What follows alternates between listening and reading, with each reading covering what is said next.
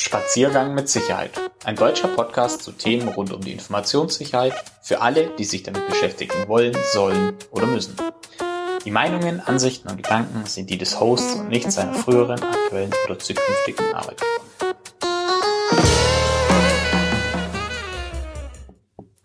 Hallo und herzlich willkommen zur 14. Folge des Podcasts Spaziergang mit Sicherheit. Mein Name ist Florian Franke und ich melde mich nun endlich mal wieder zurück und schließe heute erstmal die Serie zu Active Directory Sicherheit ab. Neben spannenden Nachrichten geht's heute in der Hausaufgabe der Woche um das Stufenmodell bei Active Directory und eine kurze Zusammenfassung der AD-Serie. Starten wir aber wie immer zuerst mit den ausgewählten Nachrichten. Die Anfang macht heute die Nachricht mit dem Titel How to Hire and Build Your Cybersecurity Team auf bvp.com. Der Artikel beschreibt Green Flags für den Aufbau eines Informationssicherheitsteams beziehungsweise bei der Auswahl von Mitgliedern für ein solches Team. Jason Chan, der früher bei Netflix gearbeitet hat, beschränkt sich hier insbesondere auf die notwendigen positiven Eigenschaften, also die Green Flags im Gegensatz zu den Red Flags, für die Führungsrolle in einem Infosec-Team. Seiner Meinung nach sollte ein Cybersecurity Leader Teamfähigkeit über Bereichsgrenzen hinweg besitzen, empathisch und nahbar sein, als Führungsperson muss er dann in der Lage sein, sein Fach, seine Fachexperten zu managen und proaktive und reaktive Maßnahmen voranzutreiben. Ebenso soll er klare Werte und ausgeprägte Soft Skills besitzen und leben und insbesondere soll er dann aber auch transparent sein und dies auch vorleben. Interessant ist, dass hier ausschließlich Kriterien genannt werden, die nicht technischer Natur sind und ich würde noch ergänzen, dass der Verantwortliche für den Informationssicherheitsbereich auch in der Lage sein muss, Geschäftsanforderungen in, in Sicherheitsanforderungen zu übersetzen und umgekehrt. Sprich, Sicherheitsrisiken in Geschäftsrisiken zu überführen. Also wenn ihr gerade auf der Suche nach einem CISO oder einem ISB seid, dann lasst euch doch davon einfach ein wenig inspirieren. Die zweite Nachricht hat mich sehr erheitert und trägt den Titel It Wasn't Cybersecurity Minister Claire O'Neill slaps down Optus claim that it suffered sophisticated attack. Worum geht's? Die Firma Optus, das ist die zweitgrößte oder ist das zweitgrößte Telekommunikationsunternehmen in Australien, hat am 22. September bekannt gegeben, dass bis zu 9,8 Millionen Kundendaten im Rahmen von einem Hackerangriff gestohlen worden sind. Der Angriff wurde dabei als sophisticated, sprich als ausgeklügelt bezeichnet. Claire O'Neill, die Ministerin für Cybersicherheit in Australien, hat dem in einem Interview klar widersprochen, hat gesagt, nein, es war kein, ausge kein ausgeklügelter Plan, sondern, Zitat, quite a basic hack. Sprich, der Angriff hat keine besonderen Fähigkeiten erfordert. Warum habe ich diese Nachricht herausgezogen? Zum einen hat mich die Nachricht sehr amüsiert und zum anderen möchte ich dazu aufrufen, dass man im Falle eines Falles auch möglichst ehrlich den Sachverhalt darstellt, und nicht jeden Hack als besonders aufwendig darstellt. Tatsächlich sind eher die wenigsten sophisticated und die meisten Unternehmen stolpern über nicht ordentlich umgesetzte Grundlagen. Den Abschluss bildet heute keine Nachricht, sondern eine Spielwiese für AWS Cloud Pen Testing. Ich hatte leider noch keine Zeit, sie selber auszuprobieren, aber habe bisher nur Gutes gehört. Eine kostenlose Pentesting Lernplattform findet ihr unter pentesting.cloud. Falls ihr euch mal ein bisschen als Hacker fühlen wollt, ihr quasi auf die andere Seite euch begeben wollt, dann könnt ihr hier euch austoben, beziehungsweise ihr werdet ihr sogar an der Hand genommen. Soweit zu den interessanten Nachrichten. Kommen wir zum nächsten Blog. In der Hausaufgabe der Woche geht es um Stufenmodell zur besseren Absicherung von Active Directory. Aber zuerst versuche ich euch das Szenario erstmal zu beschreiben, wo das denn ansetzt. Nehmen wir mal an, ein Angreifer hat die erste Hürde durch eine Phishing-E-Mail überwunden und hat jetzt einen ersten Fuß in der Türe. Nun versucht der Angreifer immer mehr Berechtigung zu bekommen, weil es wie beim Metzger, es darf immer ein bisschen mehr sein. Ein möglicher Weg ist, dass man Zugangsdaten, also entweder das Passwort oder auch nur ein Hash von dem Passwort abgreift. Hierzu kann man beispielsweise ins Netzwerk lauschen und versuchen, auf bestimmte Anfragen zu antworten. Hier empfiehlt es sich hier empfiehlt es sich, anfällige Protokolle wie beispielsweise LLMNR oder MDNS oder NetBIOS einfach in der gesamten Landschaft zu deaktivieren. Ein Verweis auf eine Anleitung, wie man das ausnutzt und wie man es sich auch oder wie man sich davor auch schützt, findet ihr in den Show Notes. Eine zweite Möglichkeit ist, die ein Angreifer ausnutzen kann, ist die am Gerät angemeldeten bzw. in der Vergangenheit angemeldeten Benutzer zu kompromittieren. Als eine Verteidigungsmaßnahme haben wir in den vergangenen Episoden ja schon über Labs gesprochen. Und eine andere ist die Idee, dass sich kein Benutzer mit zu vielen Berechtigungen auch an dem System anmeldet. Hierzu gibt es eben das Konzept des Tierings, sprich von dem Stufenmodell. Abhängig von der Größe von einem Unternehmen macht es Sinn, entsprechend viele Stufen einzuführen.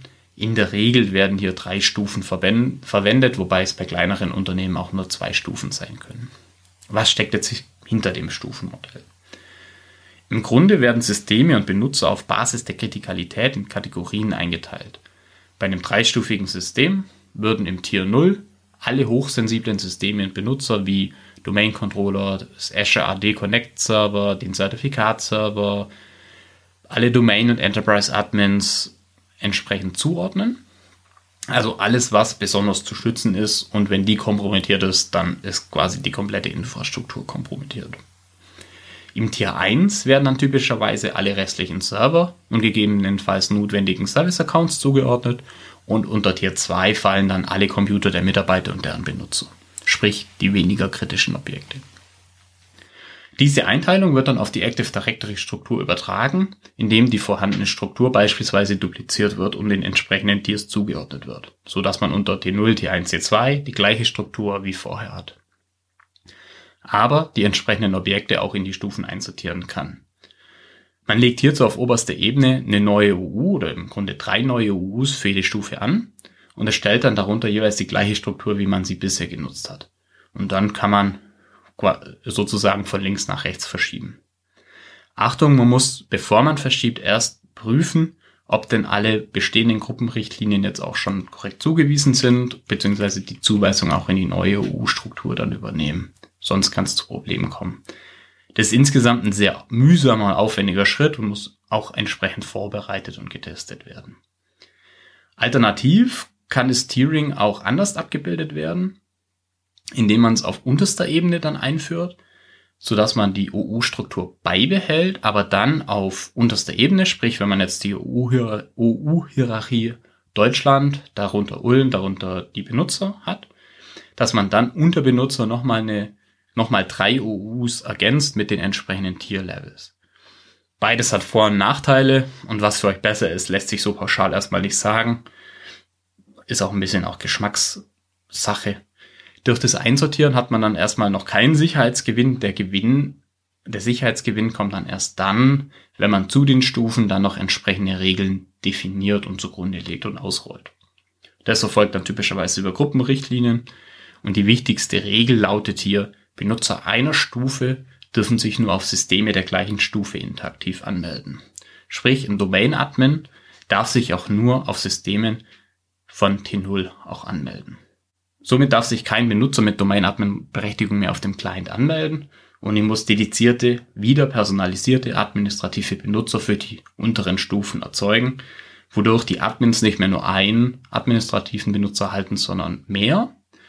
Wobei es natürlich auch die Möglichkeit dann gibt, zu steuern, dass meine tatsächlich und die wichtigen oder die, die erfahrenen Administratoren tatsächlich die T0-Berechtigung bekommen und ich sage mal, mein Service Desk nur noch T2-Berechtigung bekommt, weil die sowieso primär sich um die kleinen Probleme kümmern. Das heißt, da kann ich in meinem Berechtigungskonzept viel granularer agieren. Durch die Aufteilung habe ich den Vorteil, dass wenn ein Client übernommen worden ist und sich ein Admin dort auch anmeldet, eine weitere Eskalation auf die gesamte Domäne deutlich erschwert wird, da der Angreifer nicht sofort die Schlüssel zum Königreich erhält, also die Domain-Admin-Rechte, sondern nur maximal auf eine Stufe. Und er muss dann einen anderen Weg finden, um in die nächste Stufe zu kommen.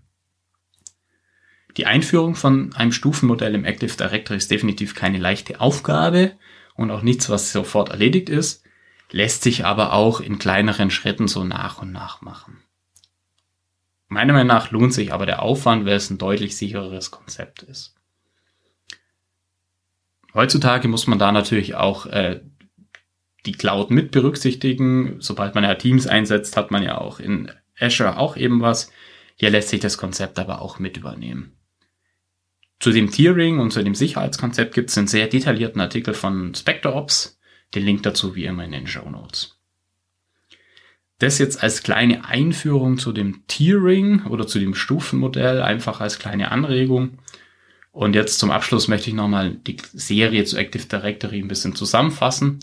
Ihr hattet ja folgende Hausaufgaben, beziehungsweise noch offenen Hausaufgaben.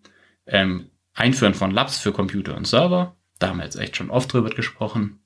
Hinzufügen personalisierte Admin-Benutzer zu der Gruppe Protected Users. Bereinigen der Gruppen mit administrativen Berechtigungen, also die beiden Themen aus der letzten Episode. Dann ebenfalls Ausführen des PowerShell-Skripts PSPKI Audit, um eben Quick Wins zu beheben. Und dann das Thema von heute, also das Einführen von dem Stufenmodell, in dem unterschiedliche administrative Benutzer mit auch eingeschränkten Berechtigungen je Stufe erstellt werden. Sicherstellen, dass für die Verwaltung einer Stufe auch nur ein Benutzer der jeweiligen Stufe verwendet werden kann. Das kann man natürlich auch zuerst organisatorisch erledigen und dann später per Gruppenrichtlinie erzwingen. Sprich, ich verpflichte meine Admins entsprechend per, per Anweisung, dass die für die jeweiligen User nur entsprechende Accounts verwenden dürfen. Und dann, wenn ich dann in meinem Rollout ein bisschen weiter bin, dann kann ich das eben auch über die Gruppenrichtlinie erzwingen, dass auch, dass es auch gar nicht mehr anders geht.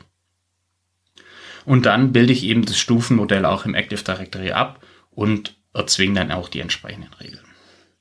So diese paar Maßnahmen helfen euch meiner Meinung nach die Grundlagen besser zu machen und müssen selbstverständlich in ein gesamtes Sicherheitskonzept integriert werden, weil auch das sind ja singuläre Maßnahmen. Aber es ist trotzdem, bringt es eure Active Directory Sicherheit ein gutes Stück nach vorne. In diesem Sinne, heute ein bisschen kürzere Episode, wünsche ich euch viel Spaß beim Absichern eurer Unternehmen. Und wenn jemand Unterstützung benötigt, dann meldet euch. Dann schaue ich, ob ich oder jemand anders helfen kann. Und bei Fragen oder Anregungen könnt ihr mich gerne per E-Mail info@infosec-podcast.de oder auch unter Twitter Spaziergang S kontaktieren. Ciao und bis zur nächsten Episode.